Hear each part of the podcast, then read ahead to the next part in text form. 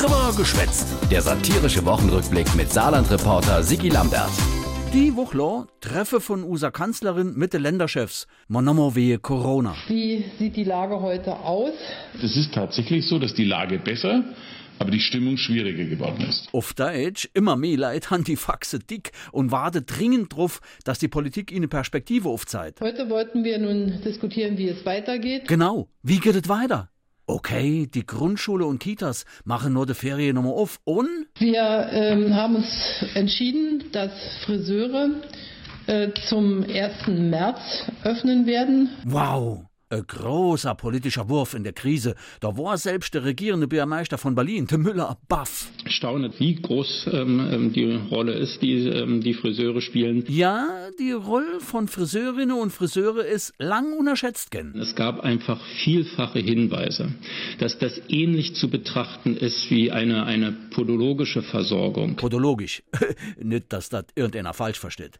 Was der Müller meint, ist... Dass viele Menschen einfach da auch Unterstützung brauchen brauchen, ähnlich wie bei der Fußpflege. Nur, dass die Fußpflege weiter zubleibt.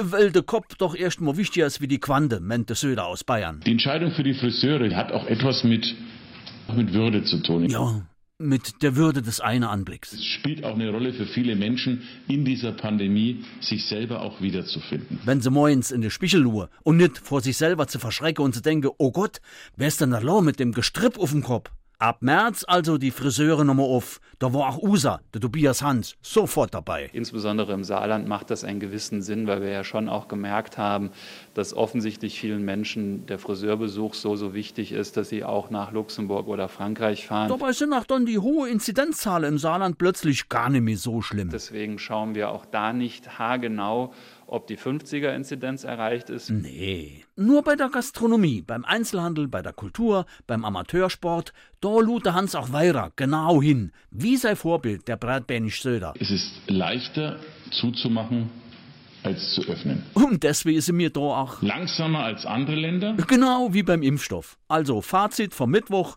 lang disputiert, wenig bei rauskommen. Unser Ziel war, Vorsicht mit Perspektive zu entwickeln. Mhm. Oder Perspektive mit Vorsicht. Und rauskommen ist Vorsicht ohne Perspektive. Ohne Perspektive für Geschäfte, Kneipe, Restaurants, Hotels, Kultur und Sport. Aber Hauptsache, die Friseure machen nochmal auf. Hör auf, komm, geh mir bloß fort. Drüber geschwätzt. Der satirische Wochenrückblick mit Saarland-Reporter Sigi Lambert.